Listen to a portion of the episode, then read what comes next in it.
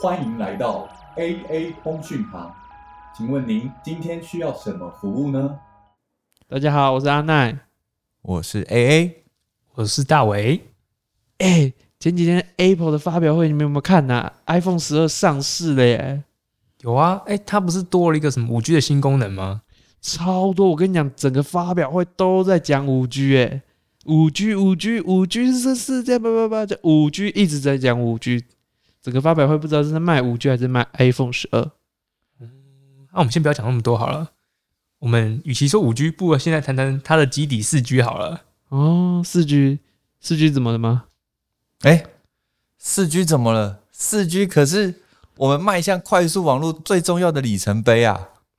啊，是有多快啊？哎，据可靠数据指出，在三 G 时代的话，我们最快速度大概到呃十到三十 megabyte，哎，是 megabyte e second 吗？然后到现在渐渐的四 G 的话，已经冲到了在实验室的数据是最快到三百 megabyte 一个 second。你知道这有多快吗？相当快，开一零八零都不会卡。你还记得三 G 时代能够看 YouTube 吗？可以啊，会不会卡很久？就看三六零啊，那时候画质如何？很棒，三六零就是我们的最个最棒表现。是不是要一直看灰色圈圈跑？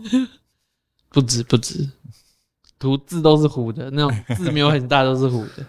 那四 G 就是让我们改善这件事的起始点哦。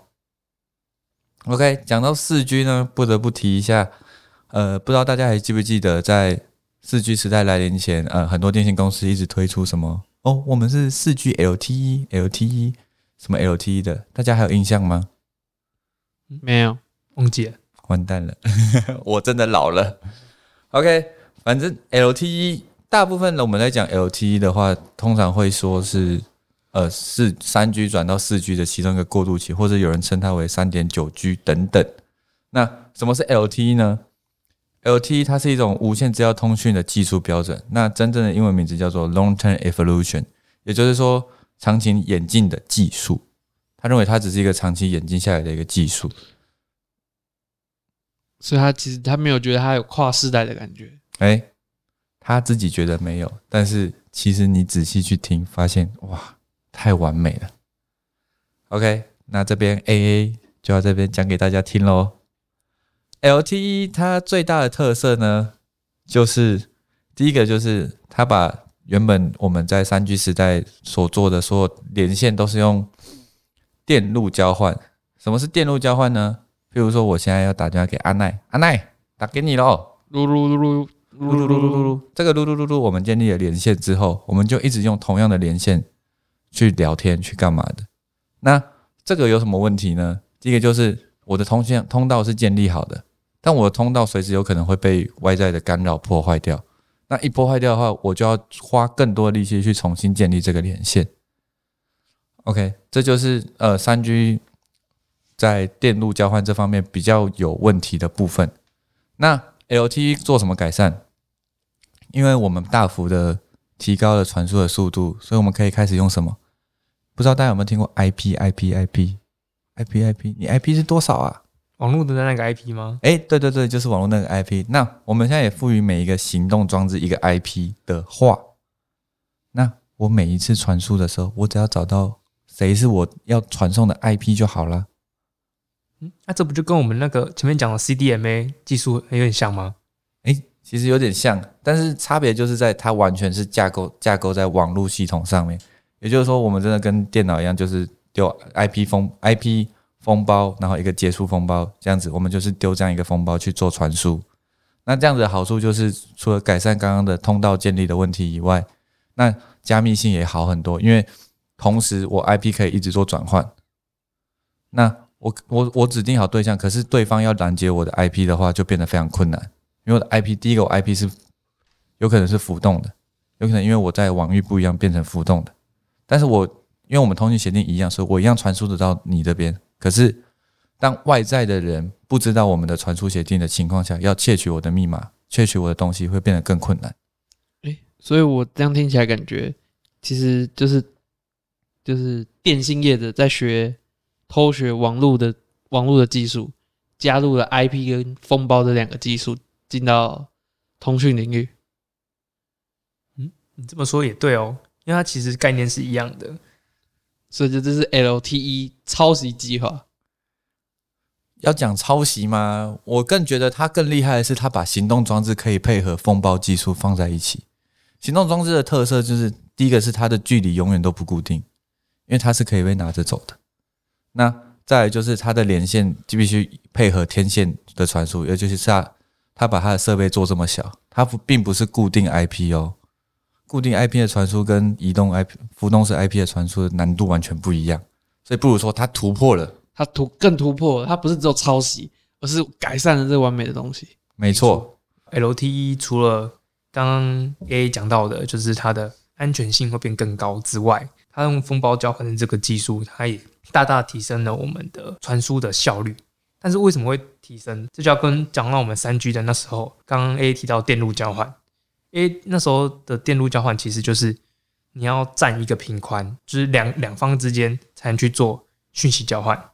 但是像如果用封包交换的话，就不用就不需要这个频宽了。呃，我现在有封包，我就直接传，接收端就会去用 IP 去匹配我现在传出去的东西，然后去做解码。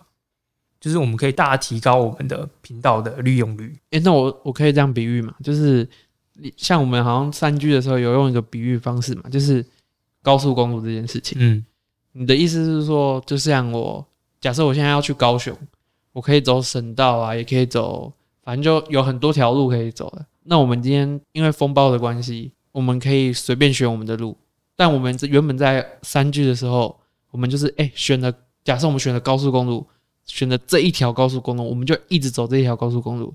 但因为我们有风暴的技术之后，我们可以走 A 路、B 路、C 路，我们可以随便传，随便走这个路。反正我们到那边，风包会自己帮我们再解密，再去确定好哪一个讯息的顺序嘛。就是因为这样，我们路变多了，所以我们的使用的效率会变更好。对，没错，这是我们 LTE 它之所以可以提高我们速度的原因。哎，可是我后来我记得那时候新闻也有在讲说什么哦，LTE 其实只是假四 G，后来有提到什么 MIMO 啊什么的，哎，那个技术又是怎么一回事呢？其实讲到我们的 MIMO，就是它 MIMO 其实就是它英文就是 multiple input 跟 multiple output，它其实就是在讲我们的多天线传输，就是比如说我们天线，我们传送端可能需要有好几根天线，然后我们接收端好也是多好几根天线，如果是一根天线就是一倍，哦，四根天线不就四倍，所以它可以大大提升我们的传输效率。那这样我们不是就塞一堆天线就好啦？手机里面塞八十根天线，我手机信号超级好，速度超级快，是不是这样？如果照这个来讲的话，确实是这样。但是就天线的方面来说，就不能这样讲哦。我们这时候就牵扯到一个问题：你塞那么多那么多天线，它就会有干扰嘛。譬如说，我现在在讲电话，我在跟天就是跟我同学讲电话，然后旁边有一个人，他也在讲电话。所以当如果我们两个间距十公尺的时候，对于彼此的干扰，就是我可能远远的听得到一点点声音，他在讲电话，但是我不会受他影响。但是如果我们我跟他间距只有十公分的时候，我在讲电话，他也在讲电话，这样我是不是就听得到他的声音？他是不是也听得到我的声音？这样我们就会有干扰，所以我们天线不能塞那么多。然后据大概公公式表明，大概是他们天线跟天线之间大概是我们的二分之一波长到四分之一波长。一天线设计，它会有不同的距离，所以一只手机，就是说，假如它波长十公分，二分之一波长就等于是它就是需要天线跟天线之间至少要五公分的间距，它才不会互相干扰。哎，我印象很深刻，之前哎哦，iPhone 在第四代的时候，好像之前有出一只神机啊，那只神机真的是哇，真的是吓了大家一个大跳啊！真的，那时候堪称死亡之握啊！哇，我记得那时候那个那只手机里面的射频天线总共只有两根嘛，对，听说啦，听说你拿你讲电话一定要用两只手指头拿就好，如果不是两只手指头拿的话，可能会开始听不到对方在讲什么，是真的吗？没错，那时候 iPhone i i 四的时候吧，它那时候就采用两根天线，然后刚好都是手机你手持的时候，刚好会遮蔽到它，因为这种天线有指向性，它刚好就遮蔽到那个指向性的位置，因为它只有两根，所以当你拿着手机讲电话，当你姿势刚好卡到那一个位置的时候，通讯品质就会大幅下降。所以 i iPhone 那时候它就有出一个 i 四 S，然后这个 i 四 S 它就是采用四根天线。然后我现在在讲电话，我现在手机就算我遮住了两根天线，它还是有两根天线可以通话，它就是会互补。当这个被遮蔽了，其他几个就会负责来作用。就是那时候是采用这个方式来解决的。所以 MIMO 就是解决了天线，他们想要装更多天线，但是天线其实会互相干扰，嗯，没错。就其实没有说很很大的突破、啊。因为原本的手机，你知道我们在三 G 的时候，二哎二 G 那时候不是像什么手机都会凸一根凸一根出来嘛？嗯那时候就是我们天线还没有内置，而且那时候一只手机大概只有一根天线。嗯后来因为我们的基地台件那个部件越来越多，变嗯，成手你的天线不需要外露，其实就可以接收到讯号。所以跟基地台其实也有一点小小的关系。，对对对，基地台讯号变强嘛？就是它的覆盖率变高，然后穿透性也变强。它穿透性变强了，所以你的手机也不需要到整根露出来，哦，手机天线不用整根露出来。嗯，加上可能后续有一些专利发明，都导致手机即便藏起来，可能讯号还是跟露出来一样差不多好。对，没错。哦除了这样子，还有什么更厉害的东西吗？哎，大伟，你忘记了，其实四 G 的杀手锏根本不是什么天线变多，是那传说中的神奇的技术 OFDM 啊！对啊，都忘记有这个技术啊。哎，OFDM 它特别在哪里呢？先来讲一下它的原名吧。哎，奈奈，它原名是什么？关我屁事啊！我根本就不知道。请问它原名是什么？好了，我我刚刚看他们现在写给我的啊、但我发现这字真的太长了，大家自己去网上查。O F D N O F D M，大家如果有兴趣知道它原名的话，去网上查。就看到一串英文。对，我们现在来解释一下什么是 O F D N。其实 OFDM 它其实就是叫做正交分频复用，这是它的中文名字。正交分频复用，它采用正交的方式去处理它的讯号。你刚刚有在解释吗？你刚刚只是把名字 插入几个字而已，正交多频并用。你不要这么专正交，对，叭叭叭，所以是什么意思？看这怎么讲？呃，就是它其实就是一个把很多，呃，因为我们天线它其实是有指向性的，它的讯号都是有指向性的。那我们通过这样的正交的方式，什么是正交？我们先定义什么是正交。正交其实阿奈，你的大学微积分可以拿出来用了吧？大学微积分只有考五十九分，我要怎么用？哇，尴尬，找错员工了。尴尬，怎么会差一分呢？差一分就及格了哎、好啦，你可能就是这一题不会，你告诉我答案是什么？好了，正交原则上就是基本上从字面上解释，它就是垂直，最直观就是垂直。